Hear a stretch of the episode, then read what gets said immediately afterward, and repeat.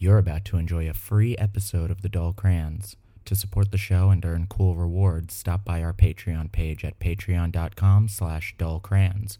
When we hit 25 supporters, we will release the second set of Llama Llama Red Pajama Freestyles by yours truly and BX Tony, and you know you want to hear those. You can also support us by throwing us some star magic and writing a review on iTunes. And as always, stay dull, carry snacks. Good morning, boys and girls.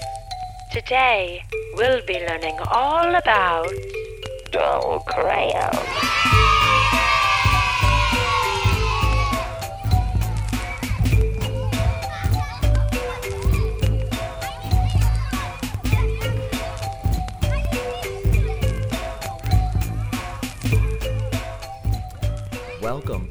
Into the Crayon Box. This is a brand new 2019 Crayon Box, of course. Uh, yet inside, you will find nothing but dull ass nubs because you are in the dull crayons. I am your loyal dullard, Gabriel Zuger, and I'm joined today by longtime co-host uh, BX Tony. That is Tony from the Bronx. Tony, how you doing this 2019? G Money, 2019. 2019, first step. You know what? First step out the box. I'm feeling good. Feeling good? I'm feeling good. Yeah, so far, so right? good to 2019. Yep. Uh, 2018 was a hell of a ride, that's for sure. Absolutely. Uh, I think you and I have a lot to discuss Mhm. and reflect. Mhm. Um, but yeah, I'm feeling good, um, and I feel We- great to be here. By the way, this to is my first. We've got to genuflect. We've got to yeah, do it this, all. this is this is my first time recording in this location. Oh, this is your first time recording at the Freddie D Studios. Correct. Oh wow, we're we're we're popping your your Harlem cherry here. I mean, then. early on in 2019, getting popped. I love it. I love it. So I'm, I'm honored and flattered to be here. 2019 is going to be all about firsts, okay? We're gonna, we're, you know, at some point there's gonna be the first uh, live Dull Crayons. We're making that happen. Can't 2019 is gonna be big. Uh, we're gonna have our first call-in show in a little bit. Oh. Um, so yeah, 2019 is definitely a big year for the Dull Boys. Uh, hopefully, it's a big year for for the world at large. Uh, and uh, yeah, we're we're we're looking on the positives, Yeah, we're, right? we're making progress. We're. Exactly, We're exactly. Keep your head up. But you know the the the thing about New Year's, um, and and and I'm not a big fan of New Year's. I think it's this, you know, it's a crappy like what what what the fuck are we doing starting a Yeah. new year? Yeah, like just flip- flip the page over Yeah, there. well, I, what does that even mean? Different new digit chapter? Exactly. Yeah. Uh, As as one of our uh, favorite colleagues says, you know. Uh, same shit, different day. Oh, yeah. right. I mean, it's it's just the same. Shout out, But- shout out to that guy. shout out to that guy. shout out to Big uh, J Money. Um, but uh, if uh, if if there's one thing that you you really have to do at the start of a new year, because you know. Uh, uh, History is uh, doomed to repeat itself if we if we don't learn lessons from it. You want to look back. You want to do a little look back. You want to take a little inventory, do a little reflecting, as we mentioned. And so, uh, you know, something that we haven't really done on this podcast is uh, deal with any debts, Oh, do any any RIPS, and Yep. so we would like to spend uh, a good portion of this episode uh, dealing really in in saying goodbyes, saying goodbyes to the the the things and the people that left us in 2018. yeah. We had some. We had some hitters. We had some big hitters. Every year, of course, we know we expect that. You know, Mhm, right. Of course, that's how it works in life. Right, But um, right. you know, I think it's uh, as educators, number one, the the idea of reflection is a huge part of what we do. But you know, put put the job aside, thinking about life in itself. I think it's uh, it's very important for us to sit back here. You know, at the start of 2019, and try to get rolling on a good note to think Yeah. back of Yeah. you know, a guy once said, "Common, great rapper, Mm-hmm. never looking back or too far in front of me. The present is a gift, and I just want to be." And I agree with most of that, but I think it's important we do look back. So, Right. what do we have in store? Uh, so I mean, one uh, just to start us off, uh, one thing that that we did bring up uh, back in 2018 when it did pass uh, was, of course, uh, fan favorite uh, Toys R Us. Mm-hmm. Toys R Us left us in 2018, and you know I've got to say, America was heartbroken. Oh, that that hit I home mean, hard. flags flew at half mast for Toys R Us for at least eight days. Yeah, Um, Yeah. and and you know, for it to happen, I believe it was during the summer or at least late summer, beginning of fall. For it to happen the way that it did, you know, never never got to see Christmas again. yeah. Never got to make another, you know, Geoffrey the giraffe commercial. I mean, Yeah. If uh, you know if if uh, if Instagram posts are are any notion of the you know zeitgeist of of America, then listen, people are still mourning that death. I agree. You know, I think that the important thing about that one was the fact that it really didn't matter about your background, social and economic, Right. race. It hit home and it hit hard. Right. Everyone. Right. Everyone. I mean, this is a part of growing up. Right. And I mean, you and I can think back to those commercials. And and and everybody the the point Tony is that everybody could be a Toys R Us kid. 100%. right? It, it, it didn't matter your your creed, your race, your your anything. Everybody wanted to be and could be. It was a it was an equal opportunity experience. Oh, I mean, I remember as a child flying through the aisles with Oh family and friends, and I remember as a teenager taking cousins there, flying through the aisles, and I remember as a young adult flying through the aisles, You- and, and it was it was an incredible experience. You didn't have to leave there with a toy. No, You it just the it- experience of being it- there. Buying was secondary to the experience of being at Toys R Us. Facts.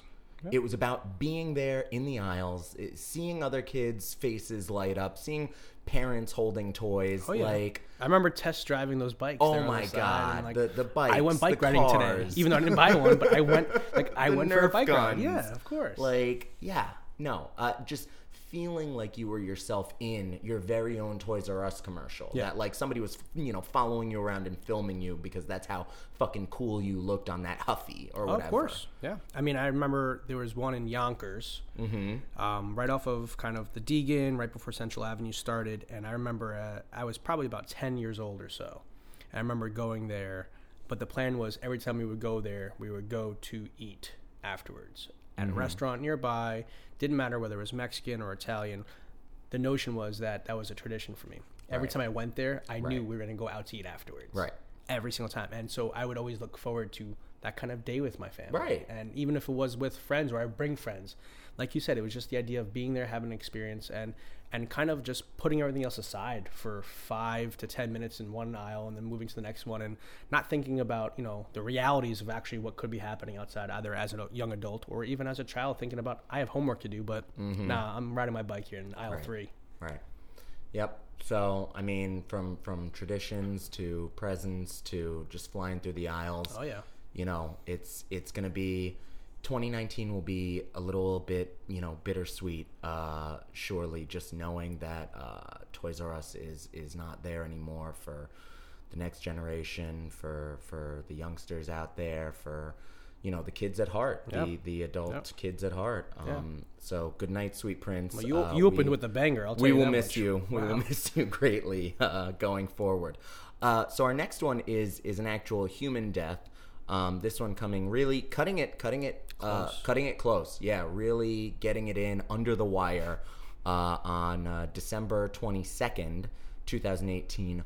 Audrey Geisel. Mm-hmm. Now this is uh, Dr. Seuss. This is Theodore Geisel's uh, widow. Yep. Um, she died at 97.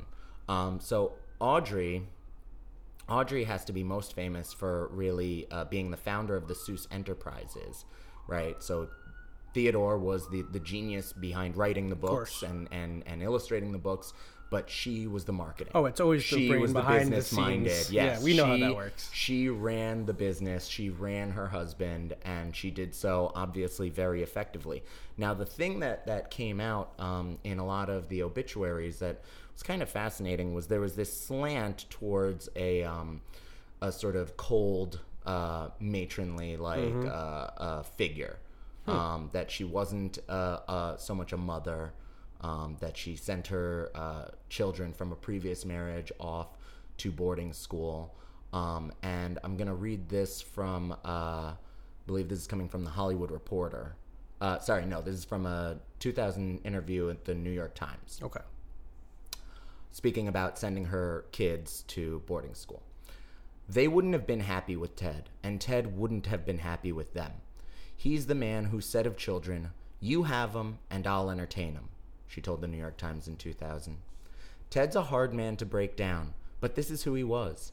He lived his whole life without children, and he was very happy without children. I've never been very maternal. There were too many other things I wanted to do. My life with him was what I wanted my life to be. Um, so I, I mean, uh, for me, reading that, I, I always I always cringe a little bit when when any any uh, publication or really anybody wants to take shots at mothers Yeah. or fathers for being cold Sure. or, or whatever. Sure. Because I think it's very easy and it's very cheap it and, yeah, and it's a low blow. Yeah, it's a low blow, and and everybody's got to parent the way that they parent, and every got you know Correct. they've they've got to make the choices that are right for themselves and right for their kids. And it sounds to me when I read that like she made the right choice. Yeah. Like Yeah. if she's saying my kids wouldn't have been happy around Ted because Ted was just kind of a whack ass guy to be around because you know uh, he was you know a writer. I mean writers are fucking miserable ass people to Uh, be course. around. Emotional so and, yeah, uh, and fluctuations. you know, writers are hard enough to be around when they're trying to come up with real words that already exist in the dictionary. Can you? They they want to shoot themselves in the head to try and come up with the right word. Can you imagine being around Dr. Seuss when he's trying to come up with a word that rhymes with Lorax? like, fuck out of here. I mean, I He must have been raging. I can only imagine, though. Do you think that this experience with, um, you know, his family inspired? Oh, the places you'll go. Uh, I mean, possibly right. These this this child just wandering by themselves through the world, you know, seeing different sights. Maybe, yeah. You know- I don't know. I mean, speaking speaking of inspiration, so it, the other thing that that is gleaned from many of her obituaries is that Audrey also um, pushed him towards more social.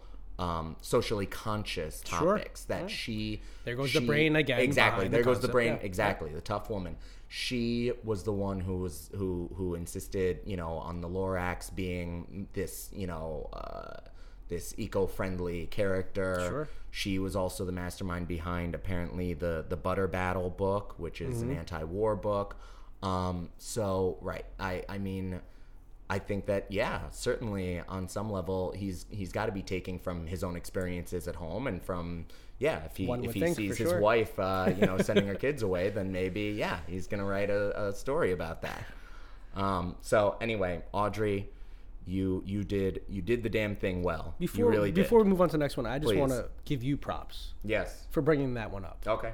because you know while it is publicized, you know about certain deaths, but I think that the idea that we're recognizing her Mm-hmm. on this episode i- is, something that's worth noting. You know, it's I got to be honest with you, I didn't really read much about this. Yeah. Um, so I appreciate it because I think that you know it, he was such an important Right. figure in our lives growing Right. up and who we you know who we work with nowadays. But it is important to recognize the people behind the scenes too. Absolutely. So, yeah, well done. Yeah, Well played. Yeah, and and it seems very much like they were as much a team as you know any other power couple. Sure. Um, our next one is uh, the famous Marshmallow Man. Now, no, this is not the Marshmallow Man, the Stay Puft Marshmallow Man from the Ghostbusters, who, as we know, died a long, long time ago in, I don't know, 1987 or something. This is Walter Mischel, the father of the infamous marshmallow test. Uh, so he died uh, uh, in September 2018. This is not to be confused with the Michelin Man, right? Not the, Michelin Man, Michelin. not the Michelin Man, Just not wanna, the just wanna Marshmallow clarify. Man. Yeah.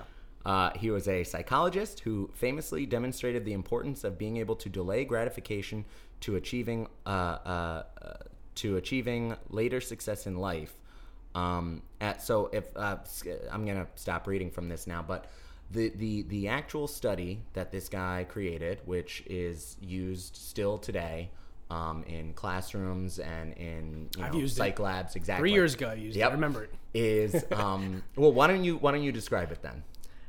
Well, I mean, I can tell you, It's very I, I- simple. I, modified mine. Okay. But the idea, the idea was, you know, you're working with a child or children, specifically in a Right. small group, Right. Um, and we worked on it, deciding who here has some self control Right.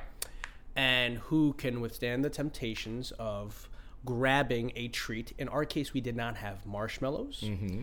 Um, we had Jolly Ranchers, and so we placed a Jolly Rancher at every single spot that the child or children would be resting at, Mm. and they could choose to eat that Jolly Rancher. That's theirs. That's theirs to do with what they will. They even got to pick the flavor they wanted. Oh, you did take this. They far. have 30 minutes during rest to sit down, lay down, and if they chose to have their Jolly Rancher, great. right. Now, on the other side of this, they could also choose not to have their Jolly Rancher. Mm-hmm. And when the teachers, myself included, return back from the classroom and we see, wow, little Joey, little Jeannie, and Bobby have not touched their Jolly Ranchers, but who, of course, we expected did touch theirs, Jim. Right. And the idea was that Jim had his, he enjoyed his. Great. Jim's day is over with Jolly That's Ranchers. it. But the re- That's other. Three a will be rewarded with another Jolly Rancher. second Jolly A Rancher. second Jolly Rancher. Now, they all knew this information. Exactly. Before opening their know. first Jolly Rancher. Right.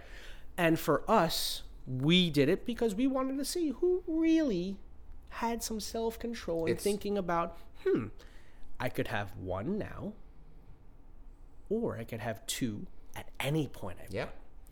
and for us, we made guesses. We were throwing estimations. You know, we were figuring out and, Placing bets. Yeah, and, and it was for us it was fun. Yep. Of course, but um, yeah. I mean, you know, I, I'm sure you've done this in your career, and if you haven't, I'm sure you've done it with friends. and- I've done it but- in in uh, probably not so much with marshmallows or candy, but certainly in other ways. Yeah, I of can just imagine. of just how can you show me that you you want to earn something more? Bingo. With you know with delaying gratification, with showing impulse control. I mean, I think as teachers we do it all the time. all the time. Absolutely. like yeah. all the time, Yeah. and we watch kids fall flat on their face Yeah. all the time about yeah. this. Um, right? We're explaining to them, look, if you can just hold it together for a little bit more, we're gonna have an extra long playtime. Right? We're gonna have extra recess if you can do X, Y, or Z. that incentive, the unique form Right, of bribery. right. It's a mixture of both. Right. Yeah. Um, and the fascinating thing is that you know more often than not they just can't. Yeah, They no just can't. No So what? So uh, now what I'm curious about with yours is Yeah. if because you didn't have a hidden camera going.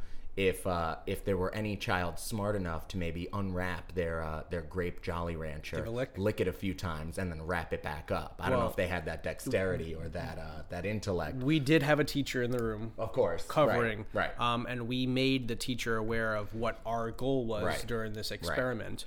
Um, I trust that this teacher did one heck of a job at you know just making sure and monitoring Right. that everyone was being honest and truthful. But Right. you're right. Could there have been a chance Well, where someone snuck in that little bit of a lick? Yeah. And I only bring it up because in, in Walter Mischel's original test, um, which he performed on over 600 students, Sure. 600 young people, um, th- what the case was was he would give them, uh, he and his staff would give the child a marshmallow, Yep. and just as you said, they would explain to them, you can do whatever you want with this marshmallow. This is yours to keep. Yes.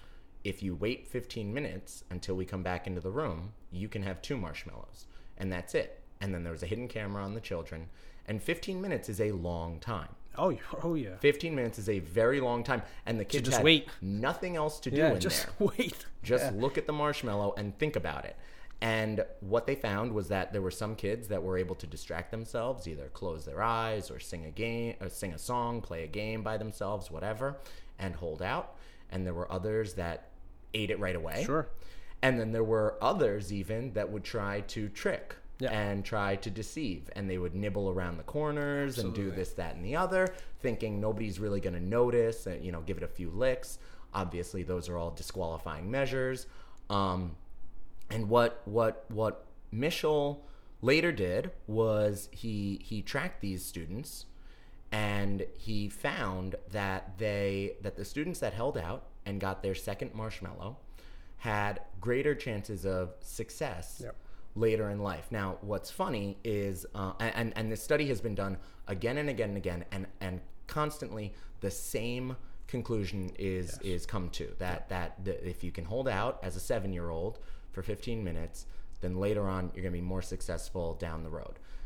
The problem with it is the X factors, which later psychologists have been able to determine are your socioeconomic background and Yes. like just your overall sense of security in life.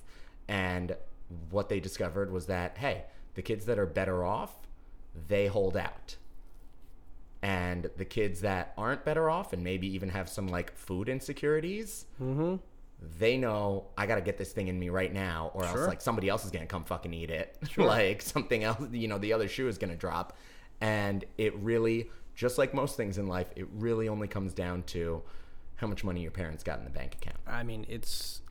I can tell you now, I have 14 kids during that experiment. Right. And I, I remember this one pretty vividly. 10 were able to control it, no impulses needing, no, tempt- no temptation or anything. Right. Out of the other four, though, one straight up was just like, I wanted it now. Yeah. I remember another one saying, I had it now because I have a ton of candy at home. Mm. The other child said, and this one I thought was fascinating I ate it because my parents don't want me to eat too much candy. So I figured I could eat it now or I could eat it later, but I can't have two today. And so I thought, hmm, okay.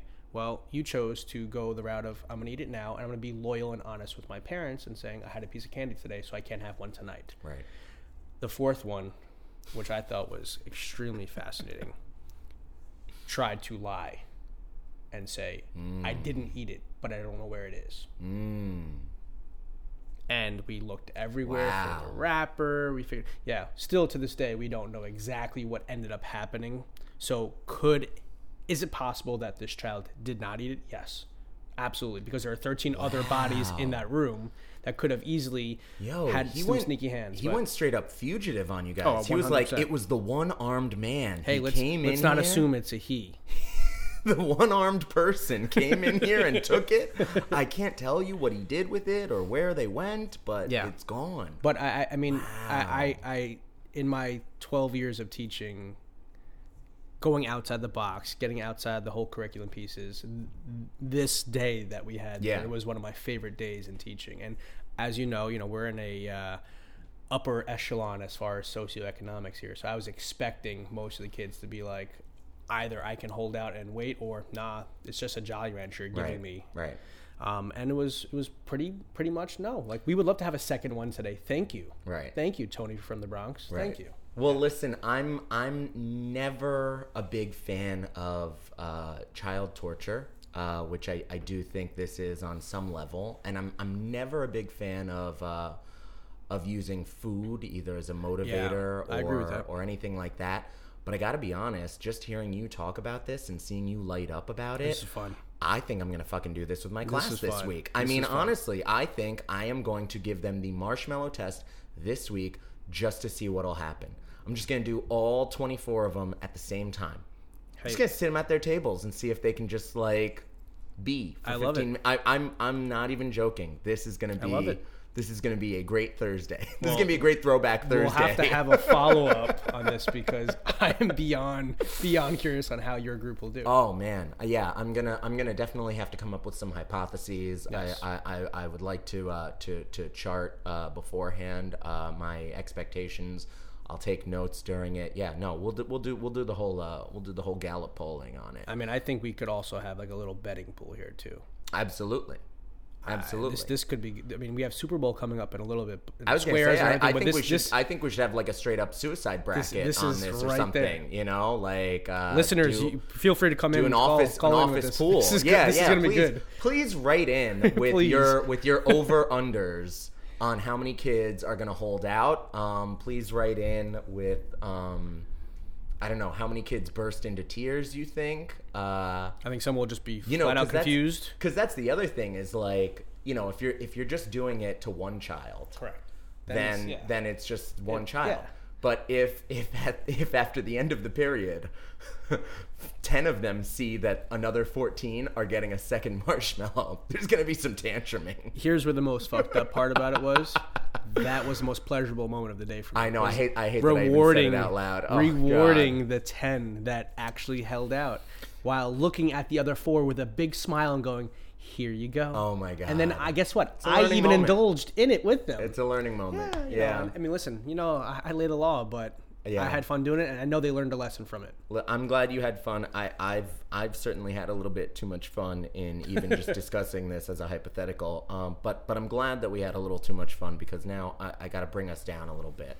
Um, because this next one is is a much harder uh, heartbreak. Um, Coco the gorilla died in 2018. Um, now, when I first learned of this, um, I believe I uh, texted you, Yeah. Tony from the Bronx, Yeah.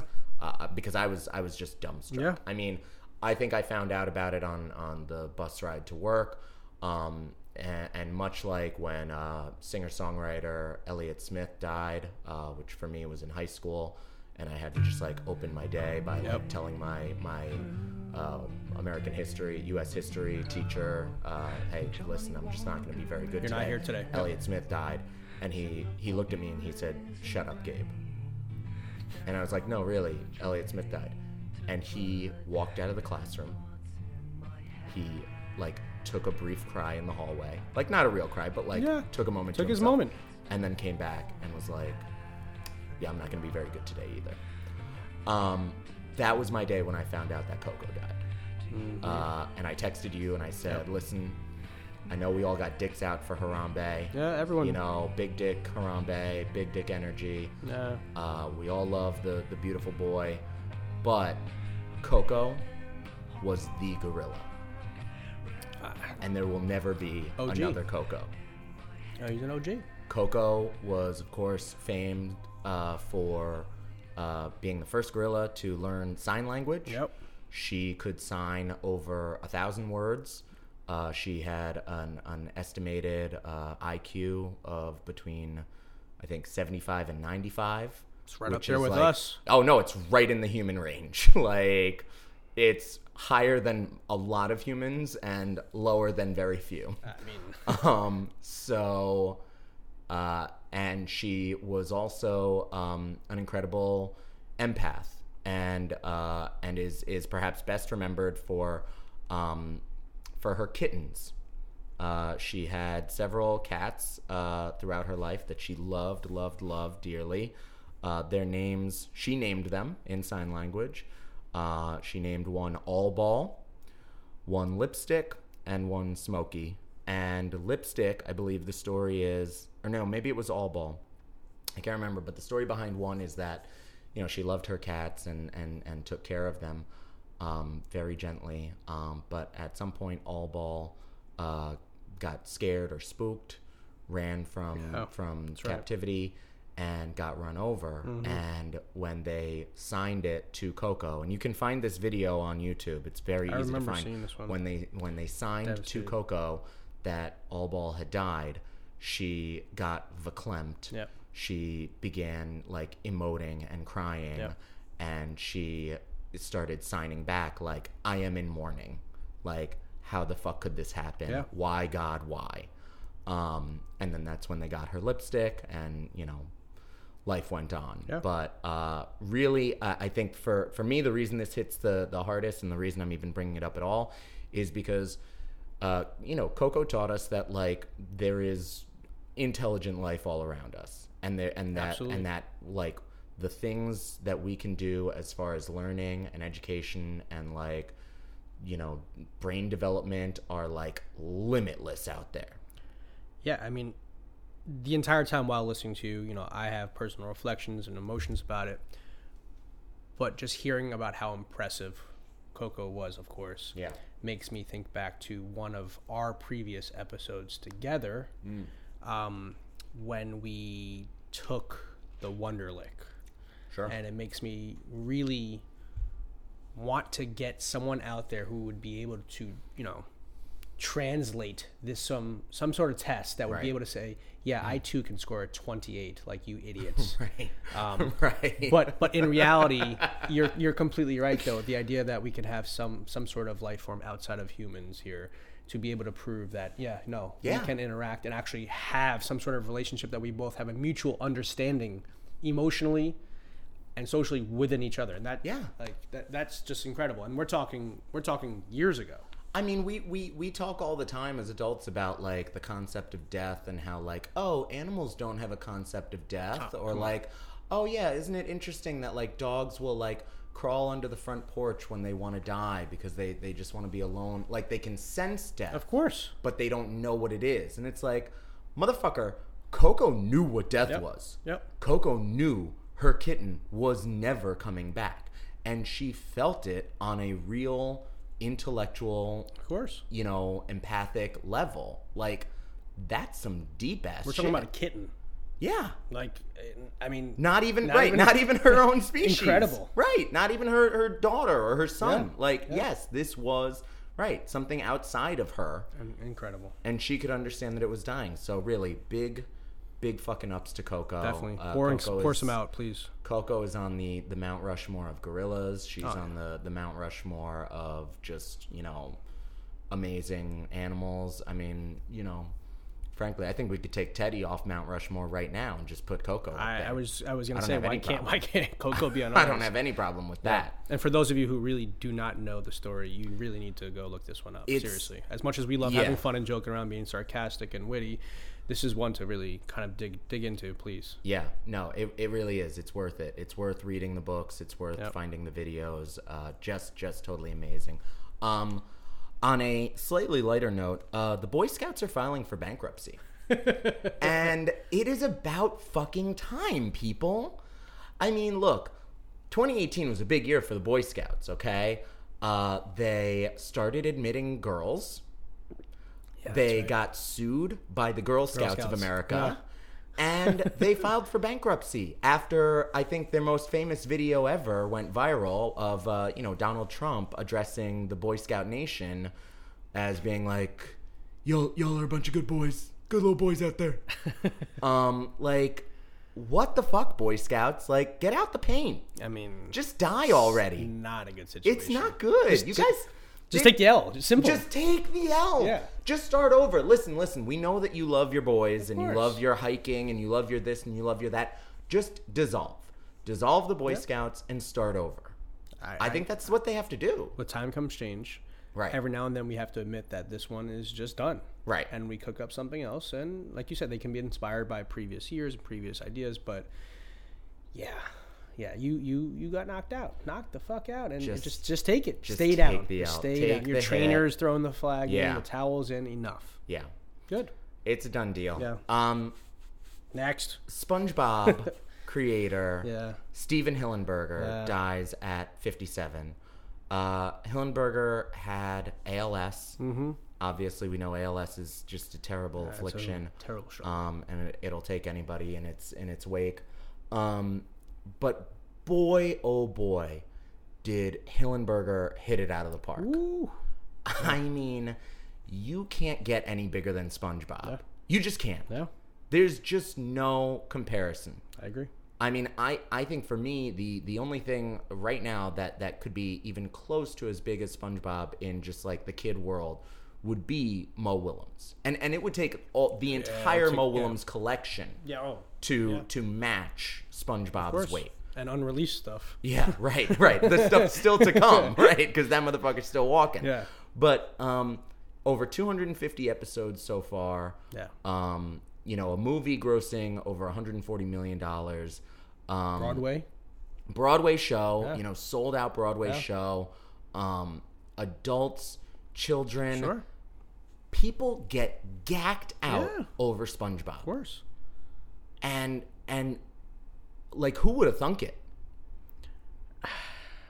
we're talking but we're about this we're talking about a market that is oversaturated with junk Right. technically that Right. rarely lasts a few years unless you are really strong and legendary and unique and we're talking about a sponge a sea sponge and a sea star basically Yeah. and a crab from what i remember i mean i haven't seen the, an episode of for a long time now but i can tell you now teacher you me we're both in here Yeah. as soon as you start playing that theme song, ears start perking up, eyebrows start perking up, and I'm not just talking about from the kids. No, not at all. Neighboring teachers will Oh start thinking, "Oh wow, what's happening here? I love, I love SpongeBob." People will come in from from five floors away sure. Well, as soon as they hear "Who lives in a pineapple under the sea." like that's it. I mean, there were hip hop remixes. Oh my with god. that. Oh my god. Well, we're gonna find those and put those on the podcast.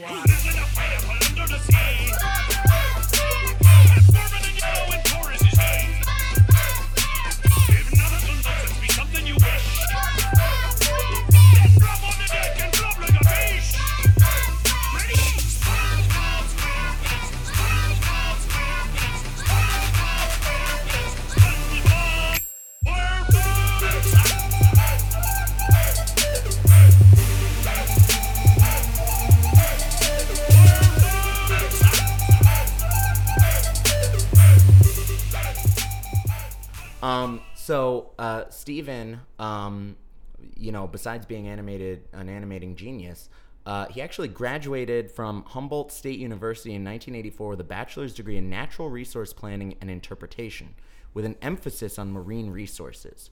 He then became a marine biology teacher at the Orange County Marine Institute at Dana Point, California.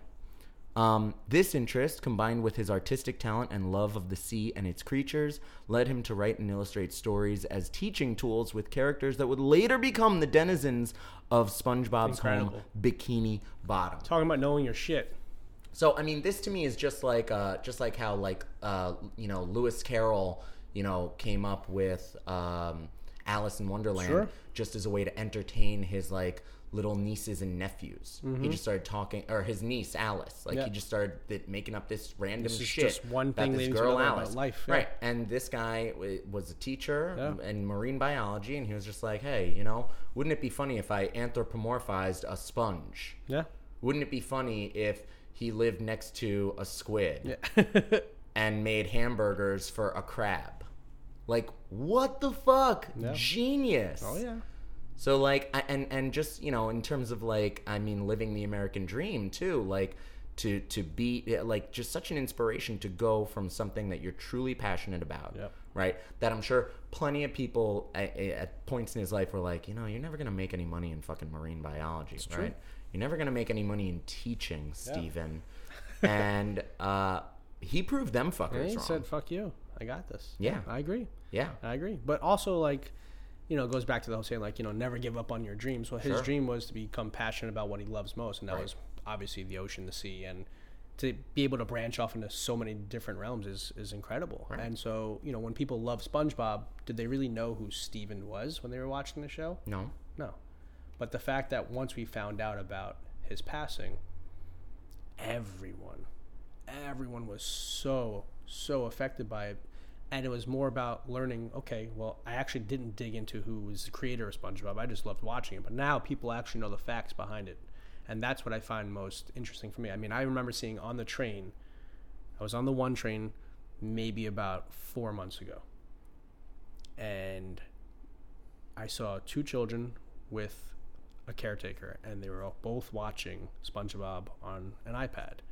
And across the way, an older gentleman saw it as he got up and was making small talk with the caretaker about how great of a show this is and how it's not torture for them to be able to watch it with their child but actually it, it enabled them to have a stronger relationship and a bond with their child as opposed Right. to sitting there and thinking the show is just dreadful yet my child loves it Right. and can watch the same exact episode back to back to back right.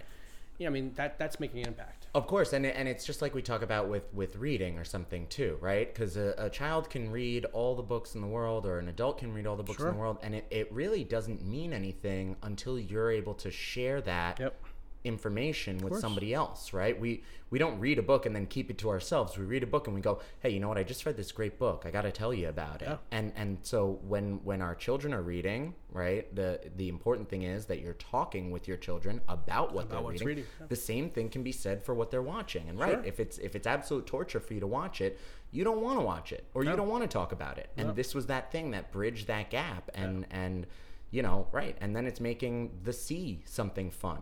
You know, it's making like wow, there really are like all these creatures under the ocean. Like the ocean is such a vibrant place. Let's learn more about the ocean, Jimmy. oh yeah yeah It's Well, fucking dope. let's hope where he's at now he's still can you know continuing his passion Uh, of, yep, of I, I, I can really marine I, biology. I, I can't help but imagine that Steve is is immensely happy and smiling Oh, yeah. wherever he's at, because you done done it, kid.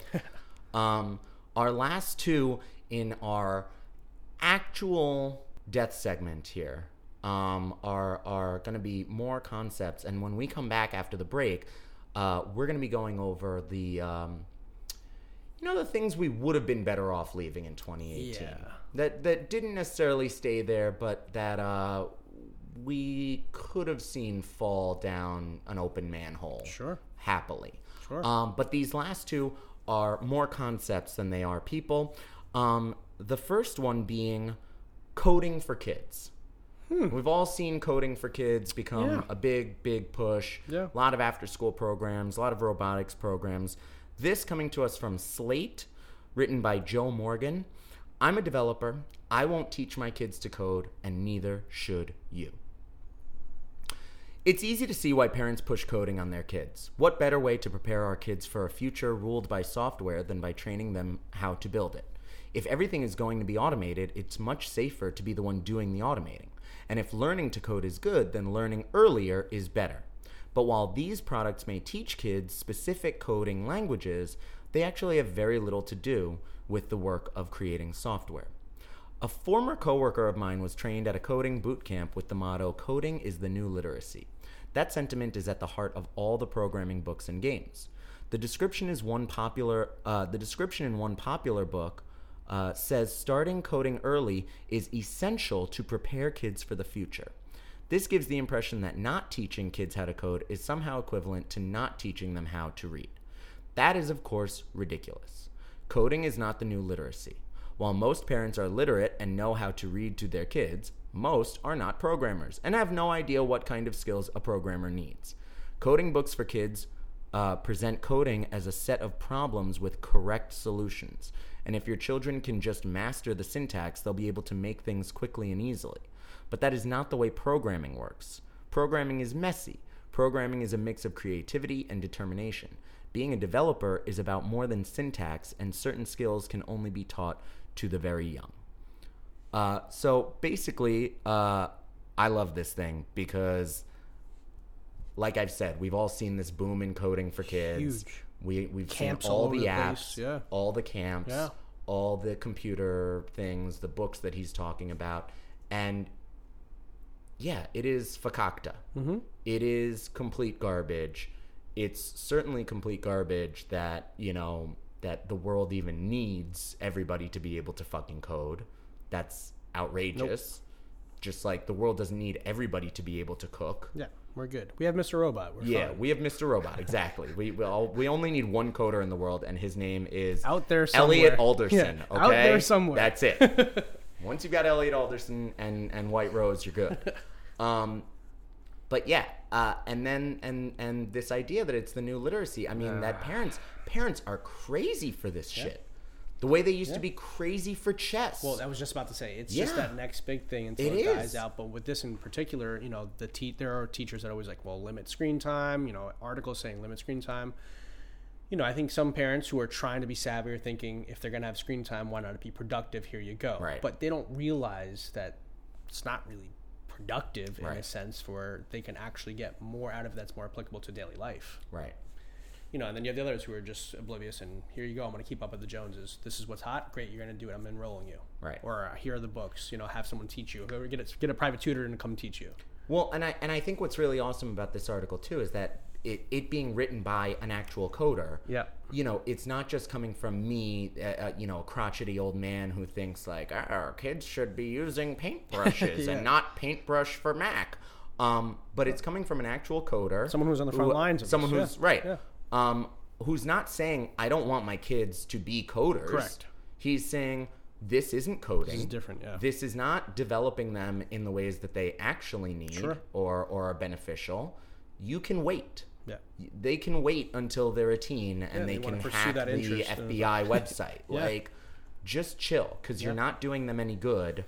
Like, chill the fuck out. Yeah. But rarely has anyone chilled, Chilled the, fuck, out. Certainly not Especially when in it comes to kids. so uh, yeah, yeah, I I think that we need to start uh, start slow playing the whole coding thing. I think everybody needs to uh, walk it back a little. Yeah. Walk it back a little.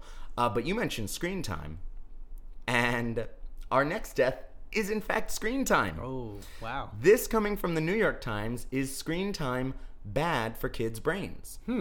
A study featured on 60 Minutes is sure to alarm parents. Here's what scientists know and don't know about the link between screens, behavior, and development. A generation ago, parents worried about the effects of TV. Before that, it was radio. Mm-hmm. Now the concern is screen time, a catch all term for the amount of time that children, especially preteens and teenagers, spend interacting with TVs, computers, smartphones, digital pads, and video games. This age group draws particular attention because screen immersion re- rises sharply during adolescence and because brain development accelerates then too, as neural networks are pruned and consolidated into the transition to adulthood. On Sunday evening, CBS's 60 Minutes reported on early results from the ABCD study, the Adolescent Brain Cognitive Development, a $300 million project financed by the National Institute of Health. The study aims to reveal how brain development is affected by a range of experiences, including substance use, concussions, and screen time. As part of an expose on screen time, 60 Minutes reported that the that heavy screen use was associated with lower scores on some aptitude tests and to accelerated cortical thinning, a natural process in some children. But the data is preliminary and it's unclear whether the effects are lasting or even meaningful. Um, so then it goes on. Uh, this this piece uh, referencing the 60 Minute study a lot goes on to discuss um, screen addiction and its effect on the brain, um, differences in brain development. Sure. Uh, you know, based on uh, amount of screen usage.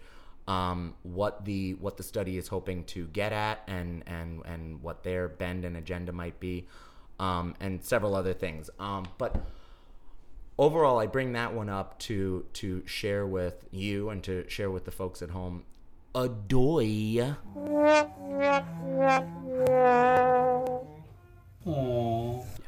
Um, first of all, the article starts off by saying, "Yeah, we've all been like concerned about screens and about media since the dawn of time, as far as kids and brain development goes." Um, and we also already fucking know that screens are bad for kids. They're also bad, Bad for, adults. Anyone who sits in an office and stares They're, at a screen they're all day, we know this. terrible for all of us. Yeah. And we've known that for a long time. Yeah. And in fact, just like the coders, just like hearing from a coder saying, I don't want my kids to code is meaningful, you should all know out there that people who work in Silicon Valley, people who work at Palo Alto, they don't have their kids on oh, screens No. at all. No. They send their kids to specialized schools without smart boards. Yep. So the next time you think that your school is hot shit because they're using smart boards or Promethean boards or because they're using iPads in their school, guess what? Even the people who make screens don't want their kids looking at screens. That should be telling you something. That's like a, a- that's like a smoking executive. That's like a tobacco executive, you know, telling their kids not to smoke Listen, you're right. because they know. But you know they want to give the kids what the kids want. And the kids would love to have that iPad during the day or love to come up and use the smart board. It's picking and choosing that battle. And you know what? At this time, the child might actually be in charge of mommy and daddy's credit card. Mm-hmm. But you're right. I mean, listen, you and I, we see it every day. Lack of social skills, kids becoming only strictly visual learners now. And I mm-hmm. mean, it's there clearly are effects to it. This has been going on since day one. Since day one, Yeah, this is nothing new. it's nothing new. I heard about. I, I have to be honest with you. I didn't read the article, and I did not see the 60 minutes, but I did hear about it, and I just started laughing. You, you And- have and- to. I mean, we're, and we're in the field, of Well, course, right, where we, we study this stuff. but, Right. I mean, my wife is in front of a computer screen all day. right. And then she comes home and she has to check emails on her computer screen at night. And I laugh because it has affected her. Right. And I've known her for four years now, and I see a difference. And that's I'm not being dramatic here. Right. It's a matter of can you actually send the message that no, this is not going to happen, Mm-hmm. and when do you start that? Like you said, someone who works in that field in Palo Alto are not going to send their kid there. You're absolutely right. Right. Just like I would hope that someone working in tobacco would really lay the law down that you're not going to smoke. Right. You're in the heart of it. You know what it takes. You know what it does. Right. When will it stop? I don't know. And we work in. We I mean we have we have the technology. I mean, again, to me, to me, these things on some level are just common sense, and as we know, common sense Well- ain't so common, especially in 2019. Gabe, but it's like, yeah, I mean, but it's, it's like not good. But it's like, you know, you're reading The Jungle by Lewis Sinclair, and you're like, oh wait, well, I guess that makes sense because the people who make sausages, it's not like they make sausages to keep people healthy. They're not doing it for the good of people. They're doing it for a profit. of course. And the people who make tobacco, they didn't make cigarettes thinking, oh boy, I really want people to feel good. No, they made tobacco and they made cigarettes because they wanted to make a profit. Of course. The people who made screens didn't make teaching apps because they thought, or make game apps or make Roblox or Minecraft because they thought, oh, For fun or this, for the betterment yeah, of a kids will really love this. Yeah. They thought, I'm gonna make a fucking fortune off of this. Of course. And and as we also have learned from the opioid crisis and from the opium epidemic throughout the world, from Mm-hmm. heroin, you know, the best way to uh, have a, a loyal uh, a base is to create addiction. Of course. And what we now know about screens and of, and of blue light images is that you actually become addicted to the screen. You actually need to check your phone every 10 minutes. It's not it's not even a want. It's not I just got an alert. You just need to. Listen, I think about I think about people not wearing watches so much anymore. Mm-hmm. And part of that is because yeah, sure, you have your time on your phone. You do. It's also because you check your phone every thirty seconds. You know what time it is. So you know what fucking time it If is. someone were to So ask you don't walking down the to street, you actually don't even have to check your phone because you just it becomes it. becomes this excuse of like somebody will ask me what time it is. I'll look at my phone, Yeah. even though I do wear a watch. I'll look at my phone and I'll look back at them and I'll go, "Wait, what did you ask me?" Mm-hmm. I, I didn't even register Oh, what yeah. time it was. I, I was honestly just catching a little like high there from my uh, fucking screen. Yeah, it's. I have to be honest with you. I know we'll talk more after a break, but on my list was common sense, and I took it off because because because every la- or lack thereof, of course. But because because died in because 2018. because every single year we're gonna keep saying this. worse. We're gonna keep saying this, but worse. but it it it has gotten worse, and we're talking about low level common sense stuff like Mm-hmm. walking down the street on a sidewalk and just I'm not talking about common courtesy, but thinking like with an umbrella, and you see someone else coming against you with an umbrella. My movement is going to be, oh, well, you know, fuck this person. I'm keeping my shit up. No, I'm going to try to be a decent person, but also have some common sense that if I kept it up and she or he kept it up, we're not going to be able to walk by each other in this tight space. Right. Yet I always find myself to be in the position to think ahead or plan ahead. Right. And maybe it's because I don't have my phone out in front of me. I, I don't know. But and I know this is a, a crazy comparison analogy, but my point is that this has happened probably every single time I've had an umbrella. I don't every single time. I And don't I'm think it's talking crazy about at all. I. I think that Common sense, lack- I, like, lack of thought I- process. I think that like uh, I think that the the same way that people boil the world down to uh, you know. There, there, there are those that uh, you know get stepped on. There are those that do the stepping, and those Sure. that get stepped on. There are those that do this, Yes. and those that do that. Yeah. I think when it comes to umbrellas, there are those people that are planning how their umbrella movement is going to affect somebody else, and those people who are oblivious to everything around them, whether they have their phone out or not. Yeah, and I think you just happen to be one of those people. I, I think when I'm walking down the street with an umbrella, I think five steps ahead. Of Am I going to go up with my umbrella to avoid this person's umbrella high or coming low. at You me? play Am I high going to or go low. to the Yeah, side? Am I going to do this? Like You're doing your best not to gouge someone's you're- eye out. Exactly. Yeah. Uh, I, right. And and like you're saying, it's it's not because I'm considerate. I honestly don't give a fuck about you're that not other that- person. you're not that considerate. It's considerate. more because I don't want my umbrella to get like knocked out of my hand Of or course. something, you know, and I don't want to get wet. But it's it's it is that common sense thing of like. If you're not paying attention to this, what is that saying about you? And Like, that we're just talking about we're just talking about a rainy or snowy day. That's here. all we're talking about. I'm not about. talking about higher level This- stuff. We're in a classroom. very low level There's stuff. a ton of lack of common sense from the adults, teachers, parents that I'm seeing, and it's gotten so much worse. Well, Why? I don't know. Technology, maybe, maybe, maybe there's something in our water. I, I have I have no clue. Well, and, and, and just like we're talking about with, with, with Koko and with animals, like like you said, this is not higher level thinking. This is basic Yeah. Calculus, right? This is basic physics that all animals can understand, right? Yes. When you watch Planet Earth, you see animals making these calculations in their minds constantly, right? When you throw a treat to a dog, it thinks, how do I twist my body to most, you know, efficiently get this treat and also, also- land yeah, safely? yeah. Like it doesn't think I'm just gonna throw myself to the ground or I'm not gonna even look where the fuck I'm going Yep. with this treat. Like animals do this shit. Why aren't we doing it? Well, there was a point in time where I felt like a lot of people were doing it. That's Okay. the thing. Right. So why for me it's a matter of why is it getting worse? Or maybe it's because I'm getting older and I'm grumpier and Right, I'm less right, patient right. that it I'm just I'm more irritated by what I'm seeing, and maybe it has always been the same. I don't know. I think we, we always have to be cautious about that. Um, and I, I I tend to be less cautious than I than I'd like to, and on reflection, have to walk myself back a little bit of being that rea- in that reactionary mindset Sure. of like right uh, the idea of like uh, yeah is this thing. Uh, oh boy, this just sucks now. Didn't things used to be better in the old days? that like nostalgia thing, Yeah. and like and or is it just that i'm noticing more now because i'm just more connected to the world around me than i ever was before um, I agree. I, I look at uh, you know the one for me that I, I, I get pretty reactionary about is um is seats on buses and trains Mm-hmm. seats on buses and trains and when i was young i remembered pretty much everybody had one seat and that was it and now when I get on a subway, I look and I see three people sitting across five seats. And I don't and, and they're doing the man what is it? The man the, spreading? The man spreading. Yeah. They're doing the man spreading. Res- They're respect doing, the urinal They're doing Yeah. they're doing the, the woman spreading. Yep. They're doing all the spreadings. Yep. They're just taking up more space. And I just think, is this something that was always there and I didn't see it?